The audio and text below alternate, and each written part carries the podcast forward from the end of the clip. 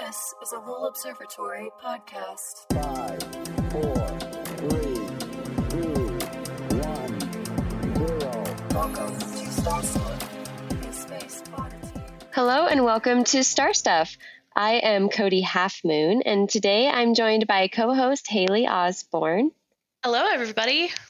and Dr. Martin Elvis. Thanks for joining us. Oh, it's a pleasure. Thanks. We have a, a short bio, but um, I don't want to give any spoilers, so I'm going to try to stay surface level here. But you are an astrophysicist at the Center for Astrophysics at Harvard and Smithsonian. Is that That's correct? correct. Absolutely correct. Very cool.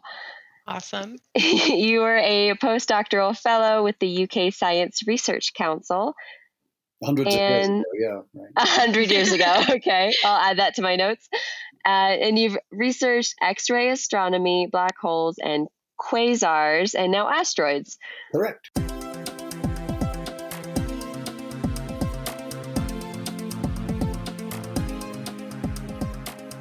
When we first were talking about doing this episode, the first thing I did was I googled, "What's a quasar?" so okay. yes, I have a lot to learn in this episode. Uh, uh, I'm literally so excited for this episode. My very first research project was on quasars. So when I saw that, I was like, oh my gosh, look at that. Yeah. Great. Yes. Well, I love them. They're dear to my heart. if they're a cool name, what is a quasar? Uh, quasar stands for quasi-stellar object, and it's uh, essentially it's a giant black hole at the center of a galaxy uh, uh, with enormous amounts of gas pouring down onto it, and that gets very hot. And you, so hot it, it glows in X-rays, not just in optical light. You know, red hot. Uh, it's way beyond white hot.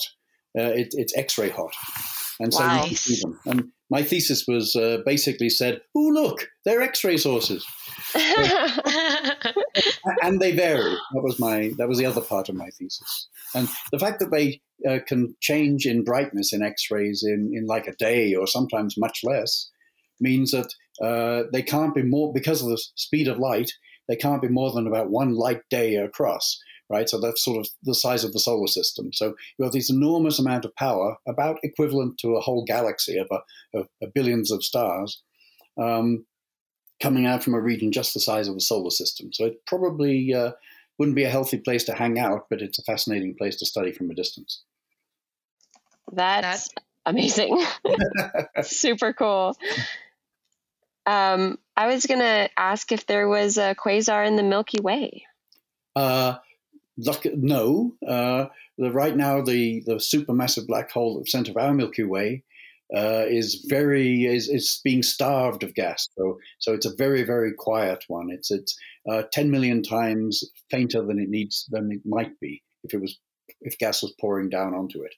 That may be very lucky for us, of course, but it, it may not be very healthy to life to have a quasar in your own galaxy. Oh, right.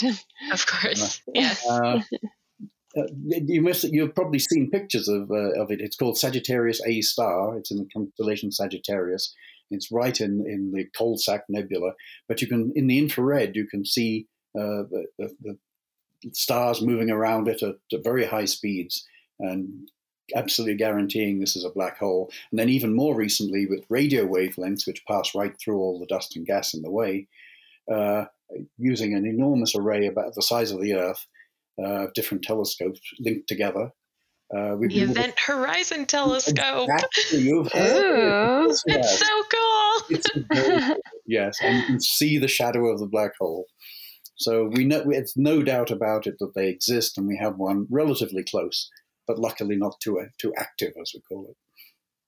Uh, That's Dr. Elvis, I know we've never met before this, but I am known as the black hole girl here at Lowell Observatory. yes. Um, I literally have a tattoo of a black hole because I'm just so fascinated. They're so cool. Um, so Well, I, I, I would ask the details, but perhaps not. Okay. um, I got it because of my work on quasars because I just thought it was super cool. And um, so I actually do have a question. So um, when you saw the pictures that came out of the Event Horizon Telescope, so the supermassive black hole in M87 as well as the one in our own galaxy, uh, what were what were your first thoughts? You know, like when you saw this, what what went through your mind? What sort of gasp? Yeah, sort of a, wow, it's true. All this stuff I've been studying for so long, it's true, right? that must have been so validating. yeah, my all my family think I'm crazy for for wasting my time on uh, on studying things totally abstract and far away. But uh, uh, to me, they're not very abstract. They, they seem very real, yeah. and that picture makes it so obvious. So it's great. Oh my gosh, I I cried when I saw it. Like I literally I started bet crying. you did. I bet you did. Very reasonable reaction. Yeah. I mean, it's just And- so cool. Why was that picture so groundbreaking? Oh, we'd never seen anything anywhere near the event horizon is as an actual image. Uh, in X-rays, we know that the X-rays are coming from very, very close to the event horizon, maybe a few times further out, uh, because they vary so fast. Hmm. Uh, but Yeah. but that's that's one thing to know it and you work it out from the light travel time and you say, oh yes, okay, must be a few Schwarzschild radii. But then you see it. That that's just you know, pictures worth a thousand words, or um, always, and it's just terrific, terrific, very emotional. So it was only math theoretically before you saw this photo. I knew it was true. That's- it's so, as you said, it's validating to see it, it for real. Yes. yeah. Um, for those of our listeners who are not as like geeky about black holes as we are, um, you mentioned the event horizon. Could you could you explain that a little bit? What is the event Oh, horizon? yes. So, so the easiest way to think of it, and I think it's off by a factor of two if you use proper general relativity, is just uh, you can. But there's a thing. There's something called the escape velocity for any body, any mass, and for Earth, that that's uh, some twenty something thousand miles an hour, and um, if you if you throw something up that fast, it escapes from Earth altogether. If you slow it up a bit slower, it can go into orbit around the Earth, right? And you can imagine make, uh, making the Earth more and more massive, and the this escape velocity goes higher and higher and higher. And at a certain point, the escape velocity gets to that of the speed of light. Mhm. That means, and nothing goes faster than light. So once you get just a tad past that threshold, then not even light can escape. And so, it, it's- Wow. so at that point, you can't see anything inside. No events that take place inside that region ever make give a signal to the outside world. That's so creepy. Super creepy. um, I I was told recently that if you could theoretically just poke a black hole, it's not a hole at all. It's just like it would be a really like the smoothest surface ball that you've ever touched. Yeah, uh, that's called the no hair theorem, meaning that uh, it's the black holes are in a way the simplest things ever in the universe. They only have a mass, which causes this great event horizon. They can spin, and in principle, they could have electric charge on them. But in Oh. in astrophysics, they don't even have that. So they that's they have no features whatsoever beyond that, at least in our current physics. So uh, maybe we'll find some way in which that's uh, overtaken by uh, by new physics, but at the moment Mhm. that seems to be the case. So they they're even they're even more hairless than my head.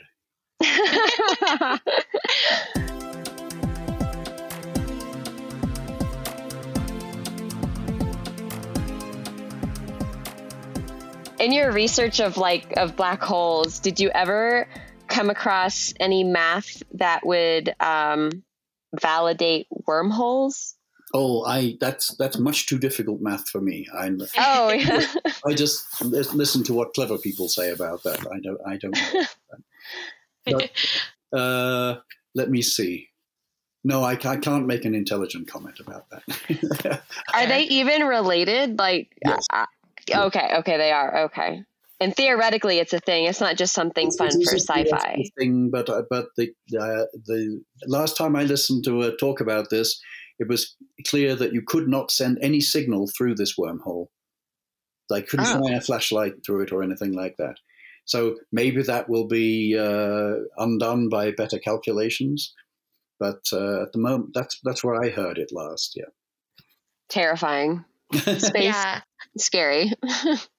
I was literally thinking, like, I, um, at the beginning of COVID, the educators, we were encouraged to write little, like, five minute talks on things that we're interested in. And I, um, of course, did mine on black holes because, you know, of course. um, Uh-huh. and I found that there are like two types of black holes theorized to have like wormholes inside them. Have you have you ever like heard Whoa. of those? Well, Am I crazy? um, I, I think they're like sup- those are those really are super theoretical, and uh, the Mm. problem is how do you ever test it since the you have to go inside the event horizon to f- do your Yeah. test, and then how, you may find the answer, but you can't send it out to anybody. so I don't know. how That's to do it. fair. Maybe there's some clever way, but I I don't know of anything. How are black holes formed? Ooh, you asked a tricky question. Oh, I did? Yes, it's- oh, good. Small black holes, ones like the, the mass of our sun or a few times bigger, right? We understand that they they form from normal uh, stellar evolution. If the star is too big, and it it uh, when it, it goes supernova and crushes its interior, then it could form a white dwarf. Or a little bit bigger star crushed in, it goes to a neutron star. But after a certain point, the, the, the ma- there's too much mass inside, and that will form a black hole. And we understand those, right? Up to Mhm. probably uh, 10, 20 times the, the, the mass of our sun, then we understand it. Uh, Mhm. We now see, thanks to gravitational waves, uh, m- black holes merging, and you can work out from the signature of the of the chirp of the black of the gravitational wave that there are black holes that are bigger, but you know, a few ten times bigger, maybe up to that, tens of, of times the mass of our sun. So they're a little puzzle, puzzling Wow. to get those, but they're very rare, and you can come up with clever ways to uh, squeeze stellar evolution to make that happen. The real problem is, and the big surprise is that there are these supermassive black holes that are at least a million times the mass of our sun. Uh, like the one in our galactic Oh, my God. is about two million times bigger than our sun. That's inconceivable. Literally, I can't conceive of that. It's, it, it's almost literally right. We cannot Yeah. conceive of how they came to be. The- They can go up to far bigger. They can be as, as much as ten billion times the mass of. What? How? What? What? Yeah, what is making up that mass? Like, where is it coming from? You see those back when the universe was only a small fraction of its present age. What? And so, even if you fed them, as I was talking about, you feed them at the highest possible rate that we can uh, that we think is allowed, uh, then they simply could don't have time to grow from uh, ordinary star remnants into these monsters by the time we see them. So it, it's a real active puzzle how we get them. You have to try to start off with ones that are only 10,000 times the mass of our sun. And that we don't know how those would form either. There are some ideas. Uh, so, you know, Hmm. we're not panicking, but because there are, oh, I've got a plan, I've got a plan. Uh, we don't, we just can't test which one of those is the right answer. Hmm. So it's And- a big puzzle, yes. And is your research involved in in those kind of questions, or were was your research some about some other specific? Uh, what I uh, started to do was to uh, perhaps one of the most uh, better known things I did was uh, uh, after discovering that they were X ray sources, that then saying, well, how do the X rays relate to all the other light that comes out from um, these black holes, these quasars at uh, different wavelengths? And so Mhm. I was very lucky to be doing it when I did, because just at the time we started seeing quasars in X rays, we had new telescopes that worked in the infrared and in the ultraviolet. Mhm. They were just sensitive enough to pick up the brightest quasars. So we started putting together uh, an atlas of how the energy was distributed over all these different wavelengths, including eventually the far infrared and the radio, and it, it was great. And uh, so that's how you know how much total power is coming out. So stars, right, send out most of their light at a particular color. They they Hmm. basically a, a black body which has a fairly well defined peak to it, and then drops off very fast on one side, a bit slower on the other. So the sun is in the sort of yellow part of the uh, spectrum, and it peaks there. If you uh, look at other stars, they might be very blue, they might be very red. Um, and but they definitely have a have a peak. Uh, you do the same plot for quasars, and it's more or less flat all the way from X-rays down through the ultraviolet, optical, infrared, far infrared. It does drop off in the radio usually, Hmm. uh, but so they're very democratic. They spread their wealth. Uh, so, but it means finding out how bright they really are, total power. Uh, it, it's a lot of work because you have to put together all these different satellites and telescopes and uh, measurements from them. And so, yeah, so I spent quite a lot of time mapping that out, and it was it was lots of fun. People still talk about it. Nice. That's amazing. So to clarify, when you say when you you know you discovered that they were in you know x-ray sources, you Yeah. said um, was that something that was sort of already theorized, or did Uh, you literally no. discover that? Uh, I, I didn't know enough to be surprised by it because I was just new, Uh. new graduate student, but I should have said, oh, they can't be X ray sources because we have this new theory of accretion disks by these two Russian guys, Shakura and Sunyaev, that explains that the, the, there'll be a, any matter falling down towards a black hole will collapse into a disk. Uh, because of the angular momentum, as if I'm allowed to say that, of the gas So flat disks are, are very common in, in astrophysics, right? So there's rings of Saturn, there's the solar system. oh, right, right, right. Yeah. You see them all the time, and it's for the same basic physics reason. You, you've got to get. It's hard to stop the gas rotating, uh, uh, but it all it'll always have one preferred direction, and in the perpendicular direction. Not you know, if, if it's rotating in the equator, then the north south it can't support itself and collapses. Right. Oh my gosh. So, so that's why it forms a disk. And if you do that with a quasar, then um, all every different ring of the disk is, is, is orbiting around the central black hole, but they're orbiting at slightly different velocities. So there's a sort of friction going on between the different, at all the all the little rings of the uh, of the disk, and that, in a complicated way, I'm afraid, leads to uh, heating of, of the disk, and it gets hotter and hotter and hotter as you go on the inside because the different velocities uh, are much bigger uh, as you get nearer in and move the move in by a little bit. At first, it's it's a very gentle thing, and then it gets very steep and steeper and steeper. So by the time you get My God. to the innermost radius of, that the disk can possibly sustain itself, you you.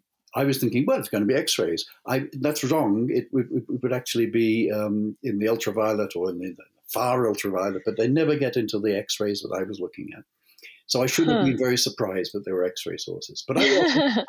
I didn't know. I didn't know anything about, about this uh, theory at the time. Luckily, Sounds brilliant. ignorance in this case was was just a stroke of luck. Yes.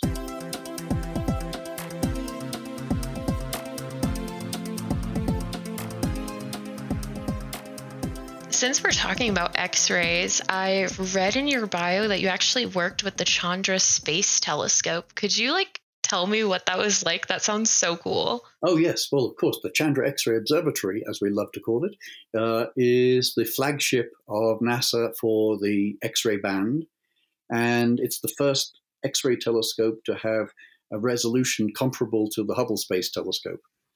Right? oh my God. So and so On the ground. no, the Hubble Space Telescope in space, and and, and the, uh, you can only do X-rays in orbit, right? Because the atmosphere blocks uh, all X-rays coming to us. Very very. The Chandra, I mean, the, the Chandra Chandra is. in orbit. Yes. Oh, okay, okay. I'm on board now. Yeah. Okay. As as are infrared telescopes, and, and Hubble is is uh, in orbit, of course, to get rid of the wobbling of the night of the sky of the atmosphere, the, the seeing, as we call it. So it gets very sharp images. And no X no X-ray telescope had got anywhere near that uh, sharpness of, imi- of its image until Chandra. So Mhm. Oh. so every, everything was a revelation. Lots of things that we thought would be a, a, a little point, a dot like a star, uh, turned out to have X, glowing X-rays extended around them. Uh, even some of the quasars. So, uh, they, although I said they're very fast and they're very tiny, some of them have uh, what looks like uh, material being blown out, or maybe it's just we're illuminated. The quasar at the center is illuminating uh, the galaxy and it's glowing uh, as a result. So uh, we're Hmm. still working that sort of thing out. Yeah. And That it, is it so may cool. indicate one of the ways in which black holes can influence the whole evolution of their, the galaxy that they're in, which seems to be true because uh, the mass of the stars in the galaxy, which form out of gas, uh, tracks very well the mass of the central black hole, which forms from gas fa- falling onto it. And how they stay in sync is a good question that's occupying a lot of people's uh, attention right now. That's so cool. So It's very Oh my real. gosh. So it, it, it, imagine that the galaxy is the size of the Earth. We're saying that the whole evolution of, of that galaxy is controlled by something that's the size equivalent to the size of, of um, a ladybug, actually the black dot on the on the wing of a ladybug.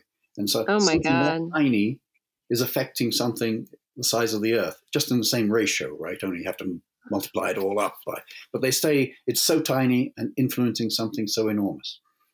So you can see that uh, it's tricky. I mean, there's a lot of energy coming out of the quasar, uh, unlike a ladybug, fortunately. Right. Well, I'm glad that our atmosphere absorbs all that. Was I'm assuming yes. we, radiation. might be, we might be evolving much too fast if uh, we had oh yeah. asteroids coming down on. That's incredible. And even, I mean, when we were thinking about it to that scale, it definitely does help. But um, yeah, all of what you're saying, my jaw is just kind of dropped. It's really hard to sort of comprehend. Yeah, yeah. The That's scales in astronomy are completely well astronomical, right? They're completely silly. Yeah. Uh, so it takes uh, some practice getting used to them, uh, but you do. And you find this through math. I mean, Yeah. that's- Well, yeah. yeah, that's And- and crazy. using the physics uh, that we, what in a way, it's kind of amazing that the physics we learn that uh, governs the, you know, like, like Newton famously had the apple drop on his head, at least apocryphally, uh, and he thought, oh, I wonder if it's fallen for the same reason that the moon is in orbit. And, and now we've, you know, that, that was a huge leap. And we very arrogantly said, well, why not apply it to the entire universe, right? So everything out there is obeying the same rules as the apple. Oh, man. Okay.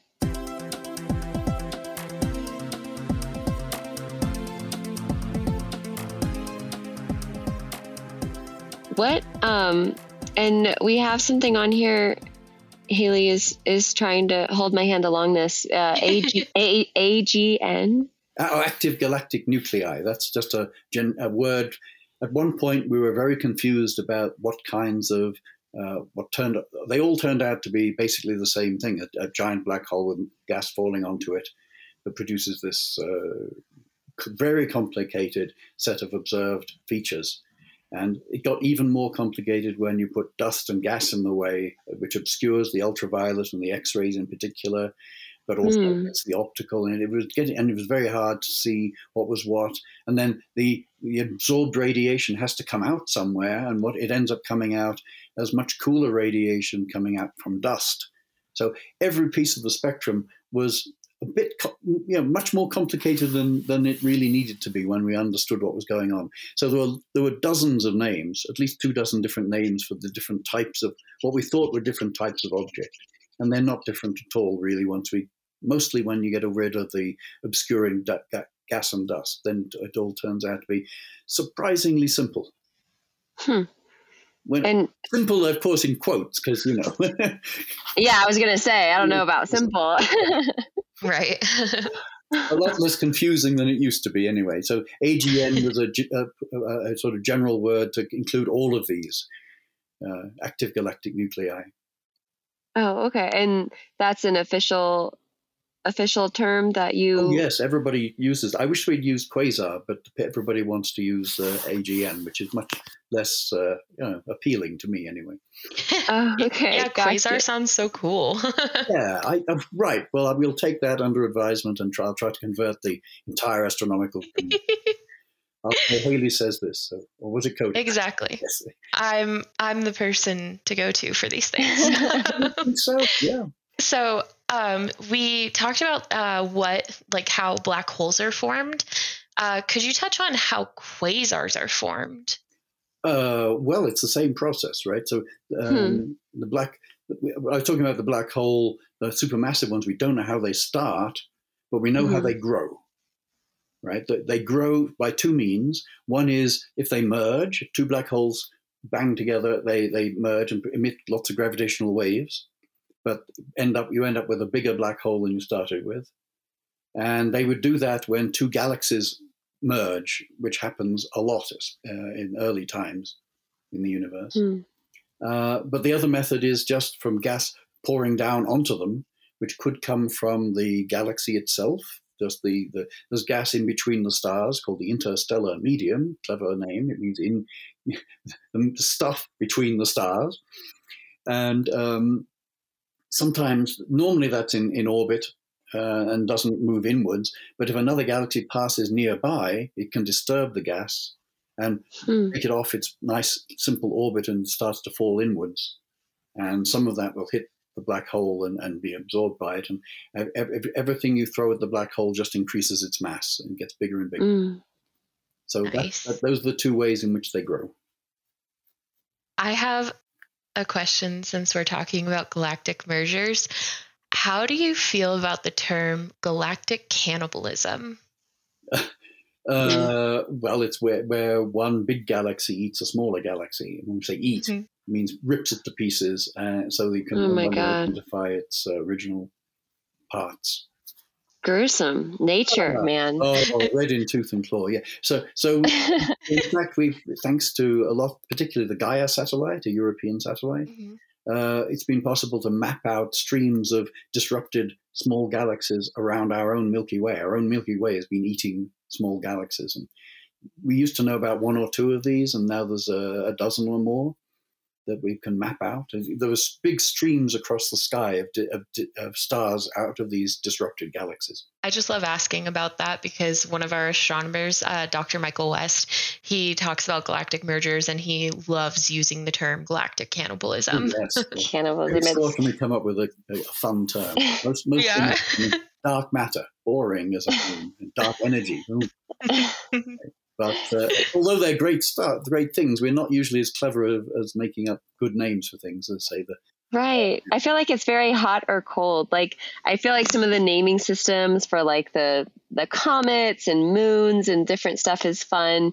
And then yeah, that it's like, you know, I'm Yeah. sure some of it like planetary nebula. I get it. It looked like a planet at one point. It's confusing. only in a bad photograph. Yes.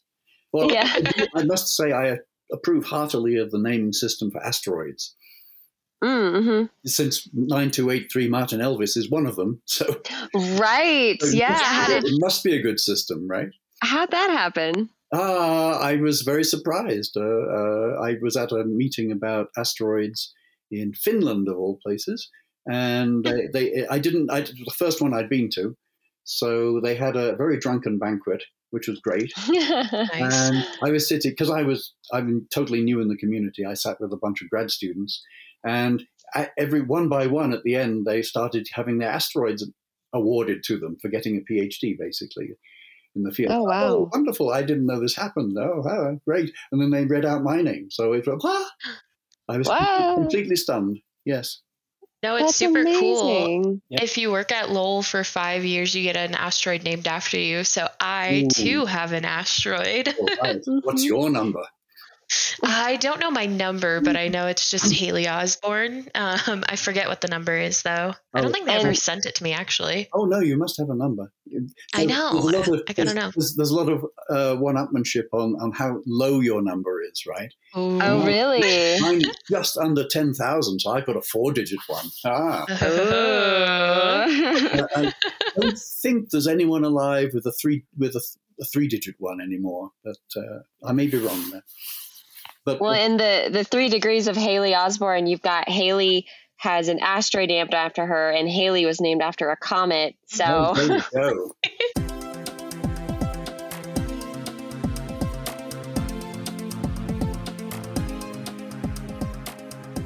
So, would you say that um, black holes are kind of at the top of the galactic food chain?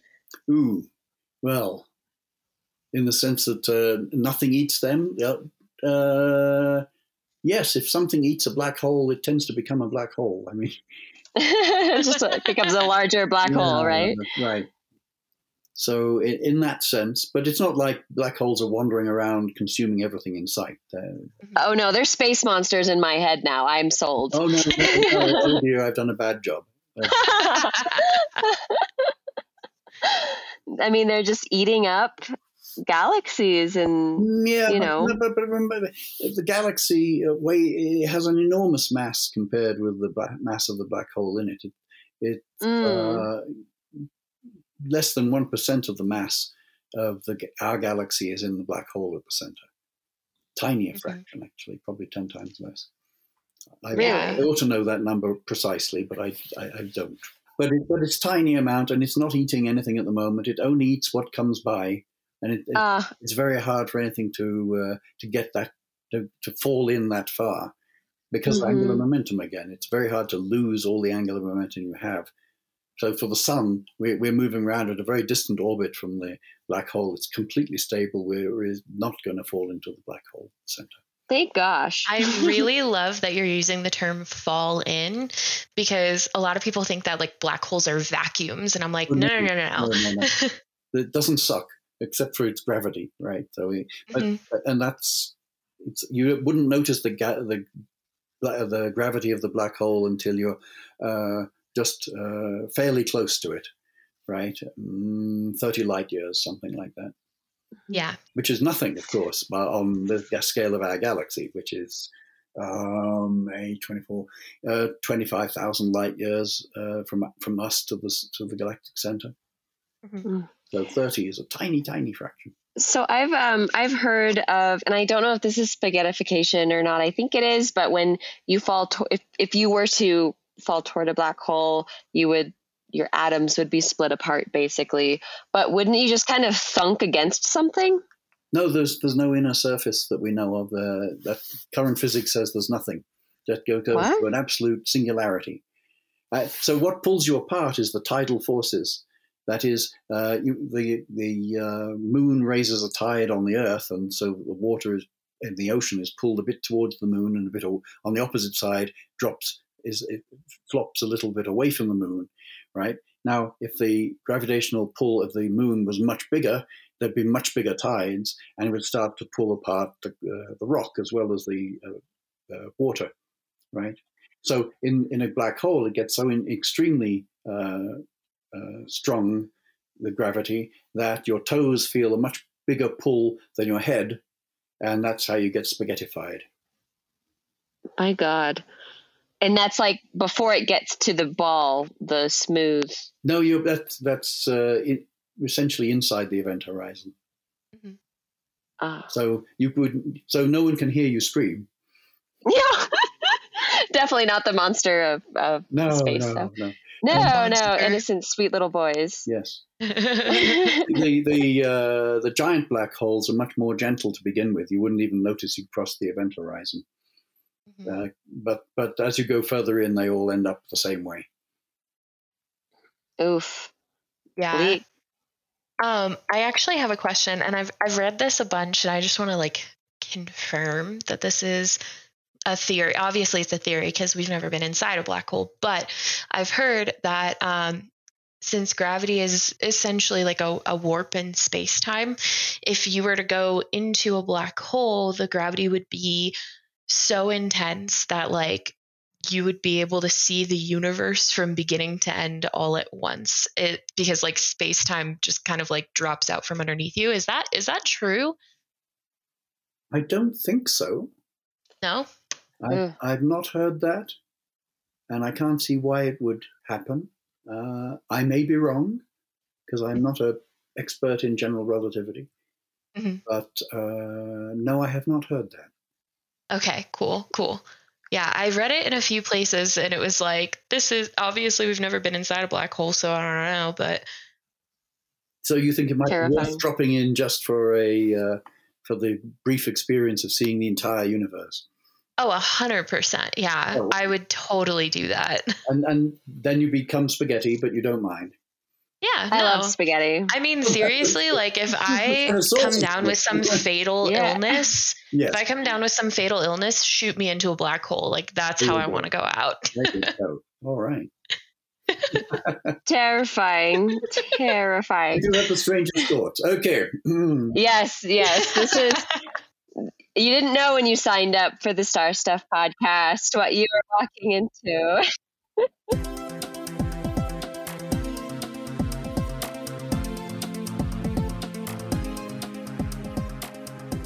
So, what caused you? Because this is such a crazy, fascinating subject. Mhm. Um, what, like, how did asteroids win you over? Well, it's uh, it comes straight out of uh, wanting a, a much bigger replacement for the Chandra X-ray Observatory and the Spitzer Observatory and the Hubble Observatory. Now, of course, we've got, a replacement for, in part, for both of the other two, uh, because James Webb Space Telescope uh, operates in the sort of infrared band that's overlapped by uh, both the Spitzer Space Telescope, uh, the infrared Great Observatory, and uh, and Hubble, the optical great optical UV Great Observatory. Uh, and, but there was nothing for uh, to replace Chandra. Ch- the, Chandra is really a very small telescope. If you think of its, although it's got a, a big diameter mirror, about uh, four feet across, 1.2 meters, um, it, they, you can only focus X-rays by putting them in a, a telescope that that uh, is almost looks like a cylinder. You bounce uh, X-rays off the sides of an almost perfect cylinder. It's slightly de- more con- it's slightly bent inwards from that to focus the X-rays, but otherwise the X-rays just get absorbed. They don't reflect. Right. This is called a grazing incidence uh, telescope.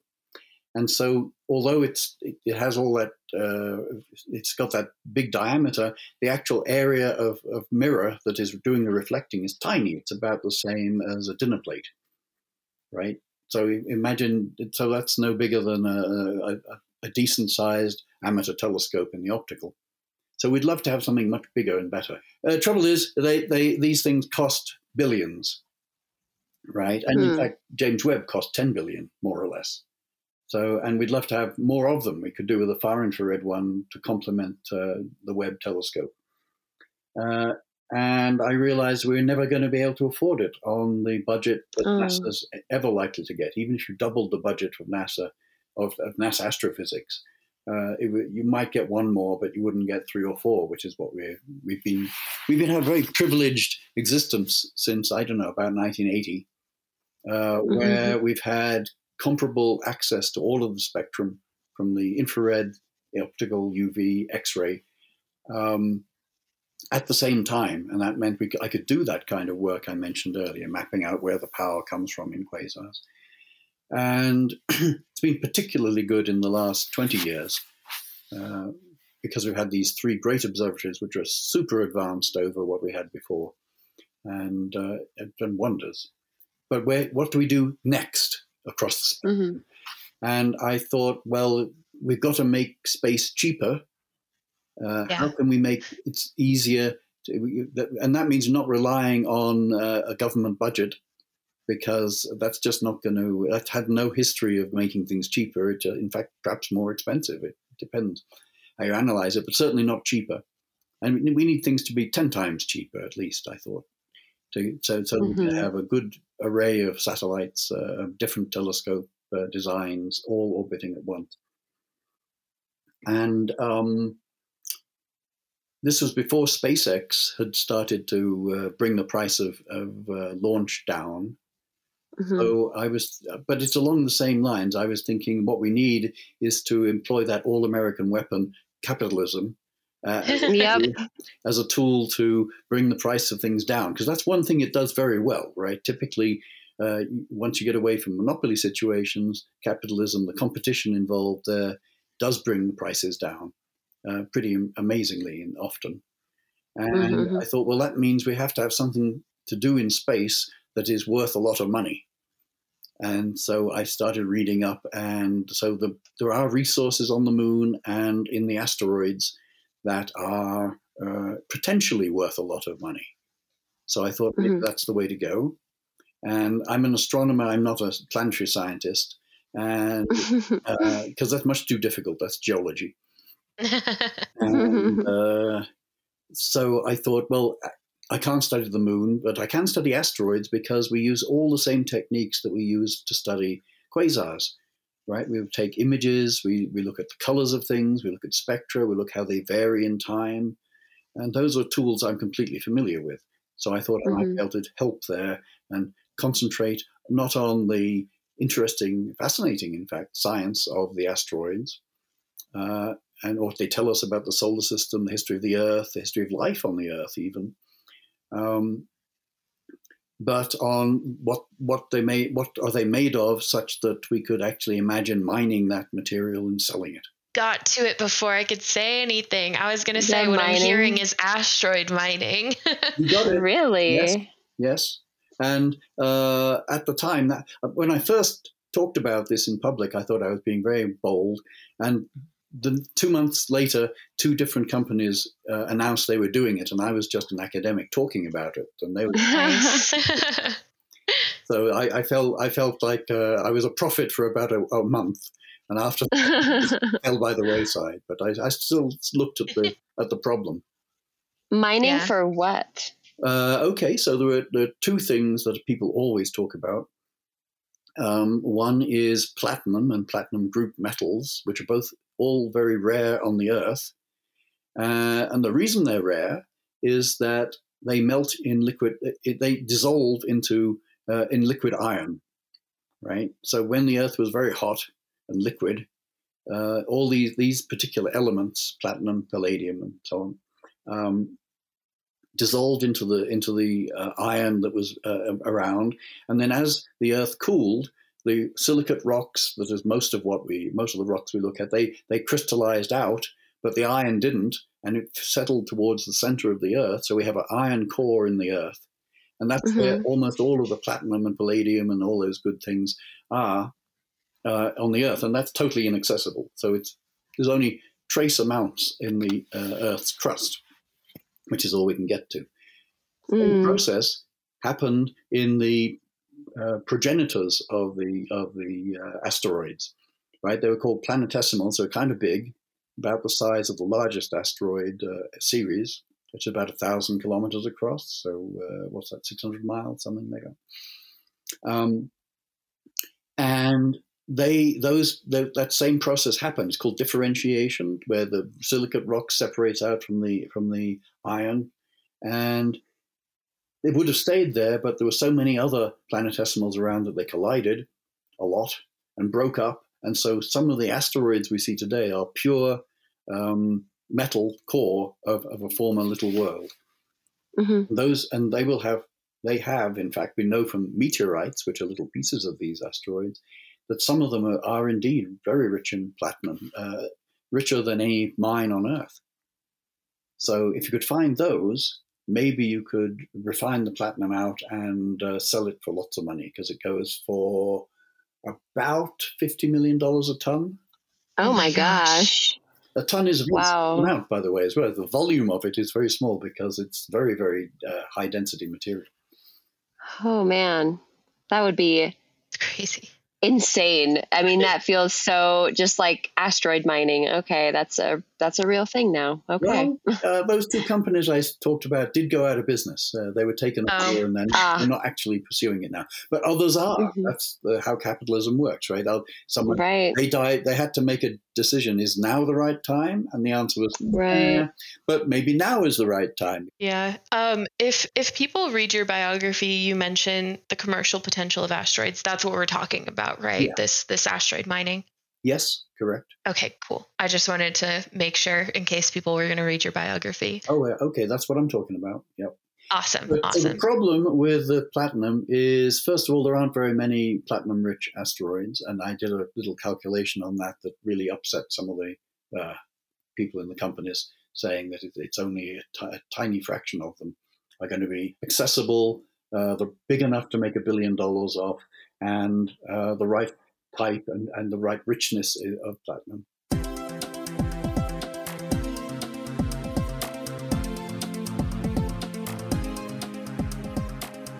we have one of our one of our scientists here at Lowell Observatory is uh, very involved in the DART mission, and I was wondering if you had any interest in the DART mission in the research that you're currently doing? Uh, yes. So uh, I, we haven't mentioned my book, which is called Asteroids How Love, Fear, and Greed Will Determine Our Future in Space. Uh, the, yes. We, we, just talked about the greed a little bit, right? And uh, by love, I meant the love of knowledge and science, so it's a bit of a cheat. But uh, it's the history of our own solar system. Where did the oceans come from? Where did the where did the iron come from that we use to make our civilization? And maybe even where did where did life come from? Because uh, asteroids contain huge numbers of uh, really bigger and bigger. We're finding uh, organic molecules that might, they may have brought to the Earth in the first place. That may have been yes. starter material for like the like the, the yeast. No, not actual yeast. Sorry, but the, the starting materials from which life may have formed. So that's good. But, but the fear is, of course, that the, an asteroid will come and destroy us the way it destroyed the dinosaurs. Right. Speaking yeah. that.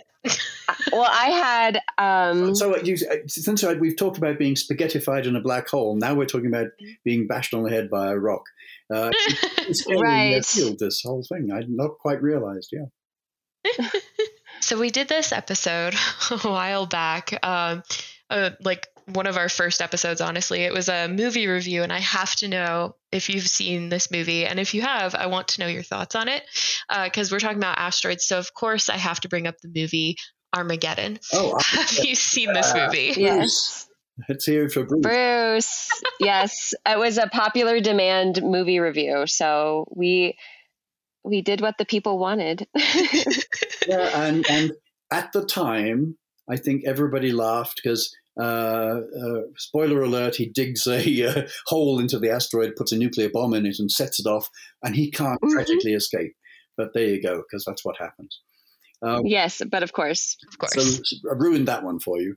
So um, it turns out, and there's some people that no, no surprise who calculated the effects of, a, of, what you would really do with an atomic bomb, and that is people at Los Alamos National Lab who love mm-hmm. atomic bombs um, if you set one off not inside inside if you put it explode it inside it doesn't really it doesn't slow the material down it just disperses it over a bigger region right? So the earth if, if, if you could make it expand fast enough far enough away from the earth uh, it would then most of the mass would swing on by. But uh, in armageddon it was all like down to the wire right? The last minute thing. Um, if you put the bomb on one side of it, uh, either on the side it's uh, it's moving towards or the side it's moving away from, and explode it there, it turns out it, it would be a very effective way, we think, with current simulations, of slowing the asteroid down or speeding it up a little bit, so in its orbit, so that instead of intercepting the Earth, it's already zip by Earth's orbit by the time the Earth gets there. Right? Hmm. Mm-hmm. Um, so maybe Bruce was right, but he, he, he didn't put it in the right place. His heart, oh, okay. his heart was in the right place. His bomb wasn't. His bomb was not. um, and you mentioned Los Alamos. I just wanted to clarify for our listeners uh, Los Alamos is in New Mexico. It's where the Manhattan Project took place. So the, the creation of the atomic bomb. And they still study that today as well.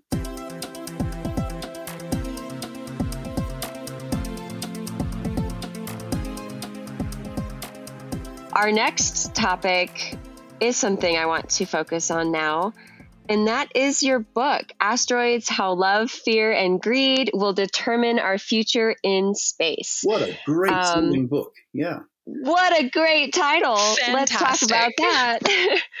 um, and we have, I have highlighted some reviews here that were some of my favorites. Um, this one was uh, by another author, uh, John Mather. He said it was a delightful trip around the solar system's most dangerous and useful objects left over from the beginning, causes of mass extinctions, and a chance for space trillionaires, uh, which I thought was really fun because that review um, I I think sort of encapsulates what you were saying this book was about. Yeah, he, he was very nice us. about it. I was very I was very pleased that he was willing to write that for me. Yeah, he he, he wrote it while working uh, as the uh, I think he's the project scientist for the James Webb Space Telescope. So you know he had a few other things. Yes. So. Yeah, he's got a Nobel Prize. No big oh, deal. Yeah, yeah. oh yeah, no biggie. Um, but yeah, the reviews on this book are incredible, and it speaks to um, you know their opinions. That these are incredible people that have very glowing reviews, uh, and I would like to hear from you what inspired this book. Um, writing a book is is no small feat, and what could readers expect when they read it? Woohoo. Uh, I had the I, I, was diving into the asteroid literature, right, learning about some of the science and the threats, and particularly trying to understand how we could use them for mining. And I realized that after a while, I I got together a body of knowledge that mm, perhaps no one else had, uh, or no one else was interested in, in writing it down for the for a wider audience. Uh, a lot of people uh, especially the, the astronomer types who study the science, uh, really don't want to know about the idea of mining their favorite objects and turning them into products. Oh, yes. right. Um, and I, have actually written a, a papers about the uh, the ethics of doing that. So uh, that that's a comes in maybe a little bit at the very end of the book. So so I, I uh, that I made a readable version of all these aspects and introduce them, sort of explaining what asteroids are, how we have found them, the history, and then going into well, how would we uh, study them? What, what are the motives uh, of this love, fear, and greed? Are pretty strong motives, and and uh, I explain how each one applies to the science, the fear of being killed by the like the dinosaurs, or or probably much more likely have a big city destroyed by uh, an asteroid. That's there's many more city killers than there are dinosaur killers out there.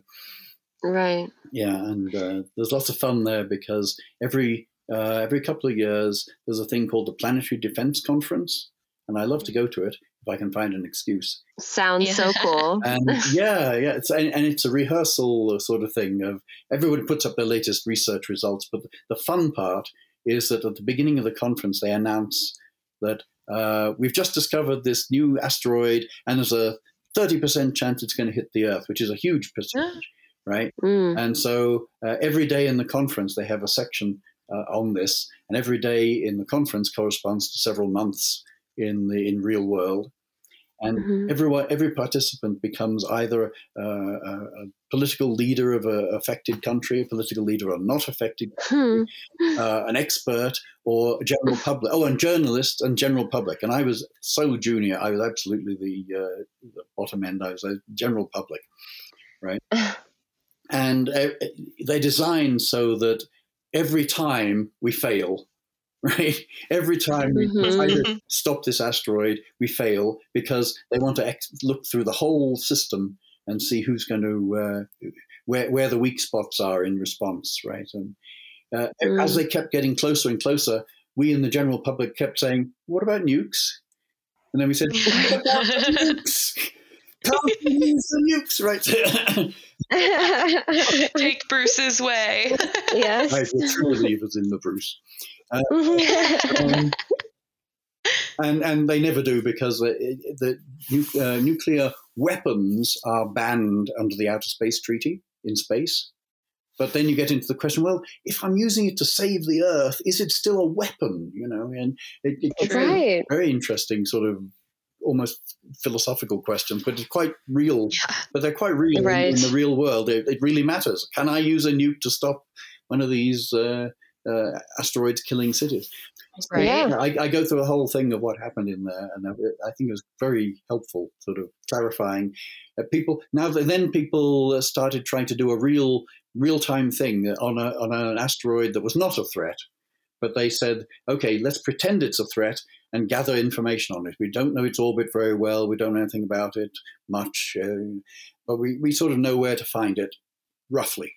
And so they lined up some of the biggest telescopes in the world um, to take pictures and spectra and get colors and to use radar on it.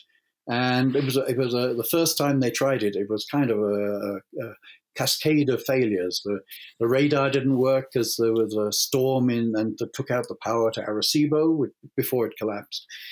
and there's nothing to do with it collapsing. Not our fault, honest.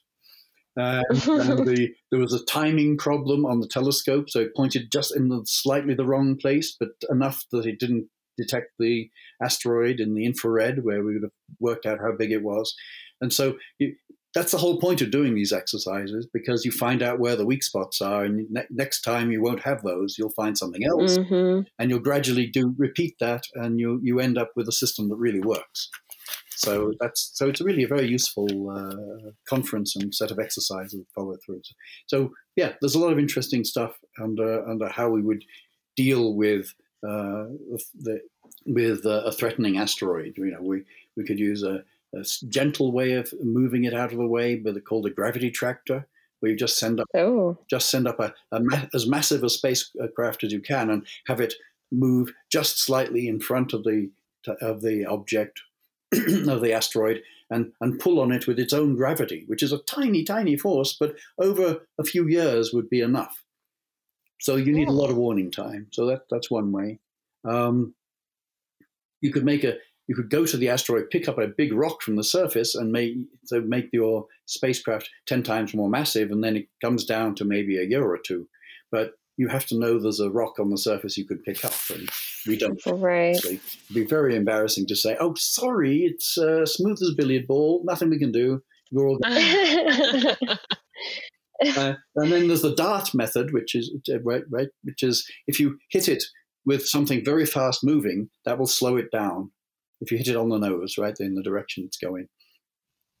I Uh, seriously Okay. love that we were like, let's just ram into an asteroid to get it to move. Like, It'll happen. who knows? We'll find out when when uh, dart actually has its impact. Oh, we're so excited. Yeah, I know Dr. Uh, Moskovitz at Lowell is Oh yes, I'm sure counting down. and I love I love throwing the word planetary defense in there too because that's Oh, always yeah. fun. yeah. uh, It's it's pretty weird that there is such a conference, but there is, and it, it's oh, it's getting more It's and so more weird. cool. Yeah, very good. Well, one of your reviewers said if we are to have a future in space, Elvis shows us how. Um, I hope. really cool. Very. I mean, that's just really exciting. Where can we buy your book? Well, you can get it straight from Yale University Press. Uh, Oh. Okay, or which would be nice for them. I bet they make more money that way than uh, right. from uh, buying it on Amazon. But it is on Amazon, okay. and you know, if, if two or three people buy it, it'll bump my rankings up way from like one millionth to somewhere in the hundred thousands. Something. Heck yes. Nice. Yeah, It's in my cart right now. I well, I love the uh, the cover art. I Mhm. am obsessed with it. I love the colors. I love the like the whole vibe of it. Oh, Um, cool. And I am vain enough to buy a book because of the cover, but I will definitely. I'm actually really I'm excited glad to you're get this judging it by its cover, but uh, Yes, I- it is I so pretty. content is is fun too. And Yes, so I've heard. those of you who are, who are super nerds, uh, it does have endnotes, so everything is explained, and you can find where I got the information.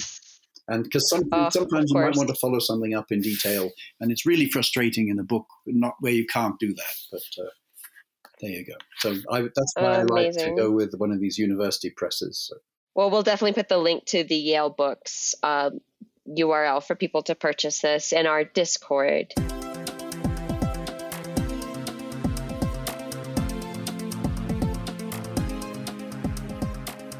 I was wondering, um, how long did it take you to like gather that information and actually like write this book? uh, uh, it, Yeah.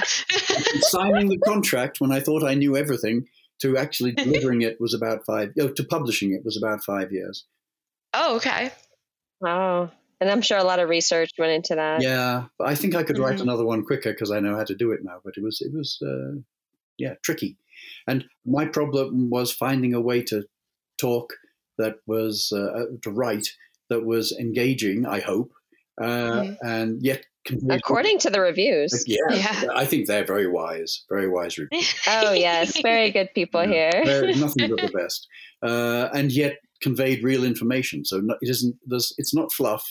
You'll you'll learn stuff, but I hope it's easy to learn.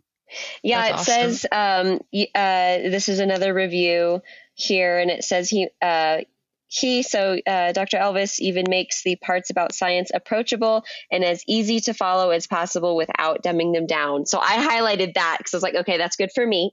Right. and that's exactly what I was trying to do. So I'm pleased that Yes. somebody thought that. That's good. Yeah.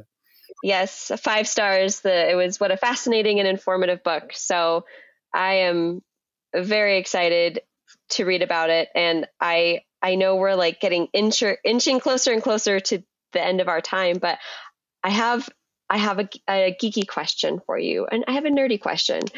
Um, what's your favorite sci-fi? Ooh, tricky. Uh, so, so I, I, when I was about fifteen, I read my way through the entire sci-fi collection at my local library, which was only about two shelves or maybe three, Mhm. right? And so Mhm, I'm, I'm mhm. very imbued with the old uh, Isaac Asimov, Arthur C. Clarke, Uh, yes, Asimov, yes. Mhm. the greats, and the greats. and uh, so of of those, I thought the short stories by Arthur C. Clarke, where your mind gets bent, he thinks of something Yeah. uh, where it's like, "Wow, what's going on?" And, yes. and I, I that actually got me to do physics in the first place because there were I I also got- Cool. was given a book really? on quantum mechanics and said, "I am never going to understand this unless I study Mhm. it in, at university." So I did. And uh, I think it's fair to say that no one understands quantum mechanics. So, uh, Yeah. but I, I, I, I don't understand it in a deeper way than I would have. I love that. I don't understand it even But, you know, better I, now. I, I love my Star Trek and and, uh, and the Expanse and all. Uh, see, that's what I wanted to ask because you kept talking about mining asteroids, and I'm typing to Hailey. I'm like, I hope he says dilithium crystals. I hope he says dilithium Yeah. crystals.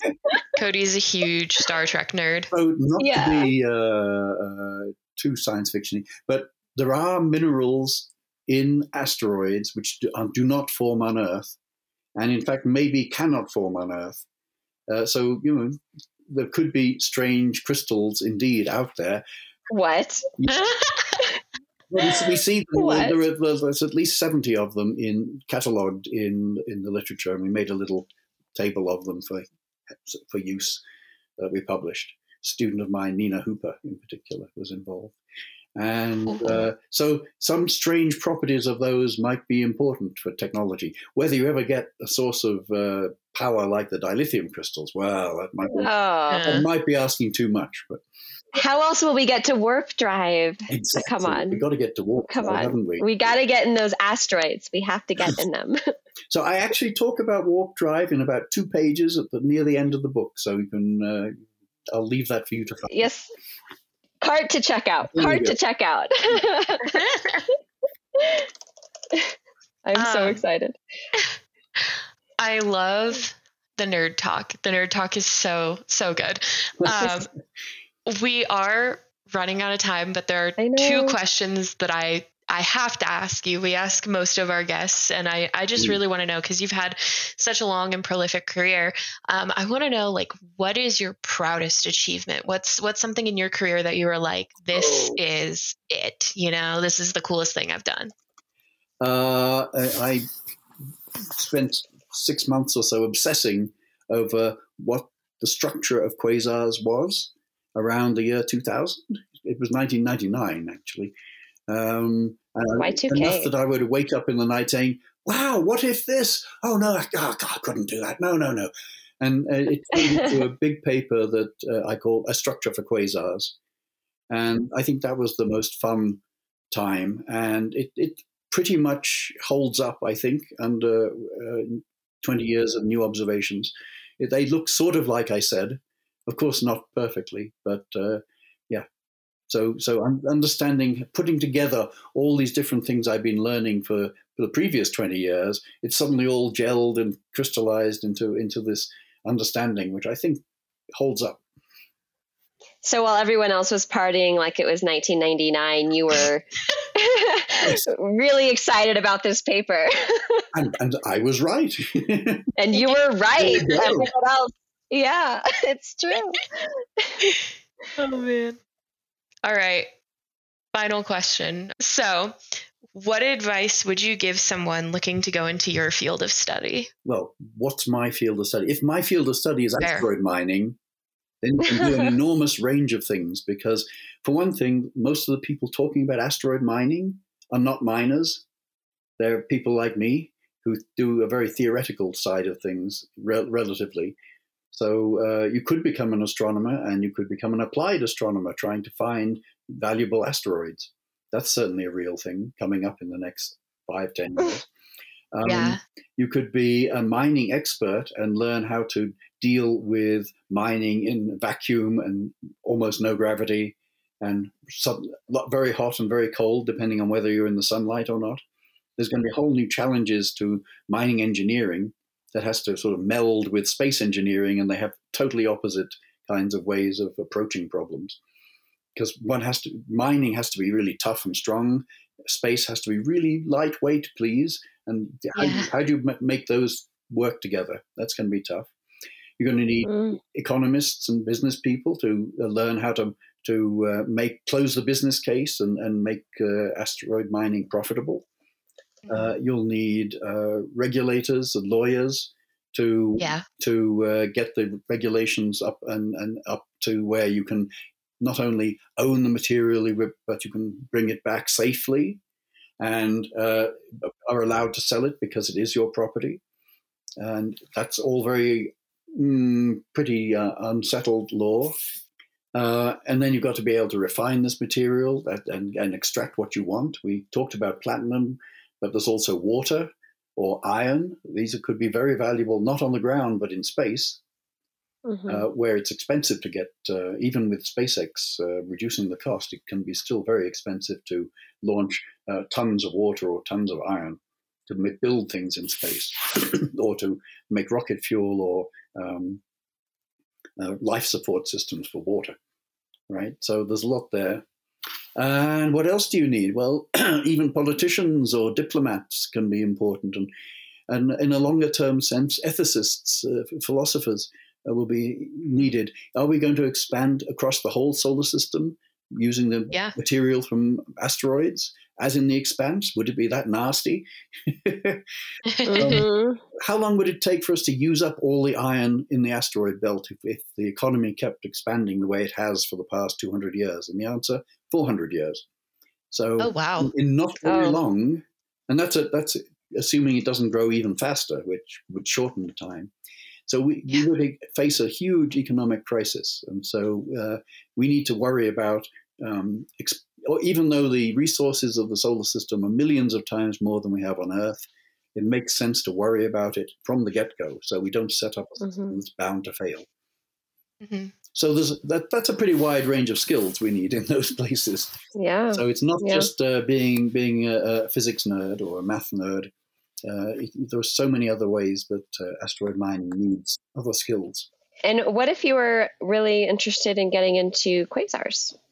Oh, and similar astrophysics. Uh, you study all the physics you can. You do as well in math as you can, and Hmm. uh, find. Uh, and once you graduate from college uh, with with a physics math degree, then you go into a PhD program, and if, you really do have to do a PhD to be a professional uh, astrophysicist. Hmm.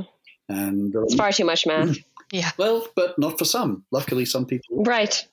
My, my, dad, my dad, when I was choosing to do astro- astronomy, said, "Oh, Martin, there can't be more than one job a year in astronomy.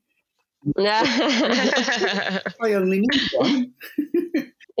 right. So Well, I guess de- you got you, depending on where you are. you got to be lucky uh, and, and Mhm. uh, have some ability too. So, but you Mhm. might be. So, whoever's listening, you might be the one.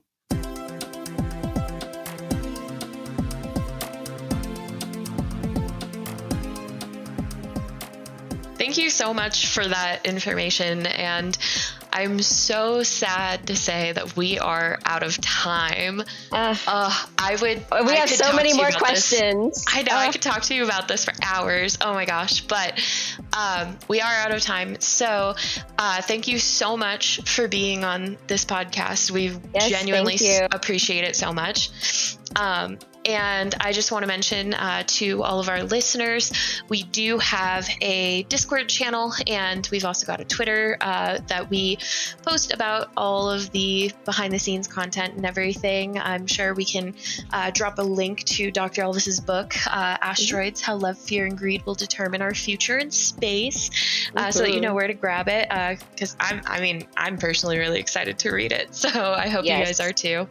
But um, as usual, if you guys have any questions, uh, reach out to us through the Discord, through Twitter, or use the hashtag AskStarStuff. But uh, again, Mhm. thank you so much for being on our podcast, Dr. Elvis. Yes, oh, it's a thank pleasure. you. Thanks for being such great hosts.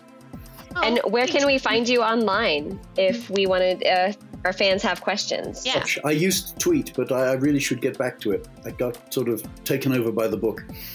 So I was, Ooh. I'm, uh, what am I at? Martin S. Elvis, Martin S. Elvis one, I think. No, Okay. Well. Oh, I can't we'll find you. remember. Oh, Since I've been on Twitter. Okay, I'll find you on Twitter. I'll add you on our Star Stuff account so we can share Yes. it with everyone. we'll send you all the fun questions because I feel like as many questions as I have after this conversation, I can't imagine Okay. how many uh, I should- we're going to I get. should point out one last thing, and that is the book was written in my own time and is nothing to do with the Smithsonian Institution. And it, I, it was a very legal process I had to go through. So the fact that I worked at the Smithsonian has nothing to do with the fact that I wrote the book. Good to oh, know. Oh, okay. Thanks for the clarification. Yeah, thank you. This podcast was made possible by our members and donors. If you enjoyed this episode and want to support our nonprofit in making more digital education like this available, go to lowell.edu slash donate. Thanks for listening.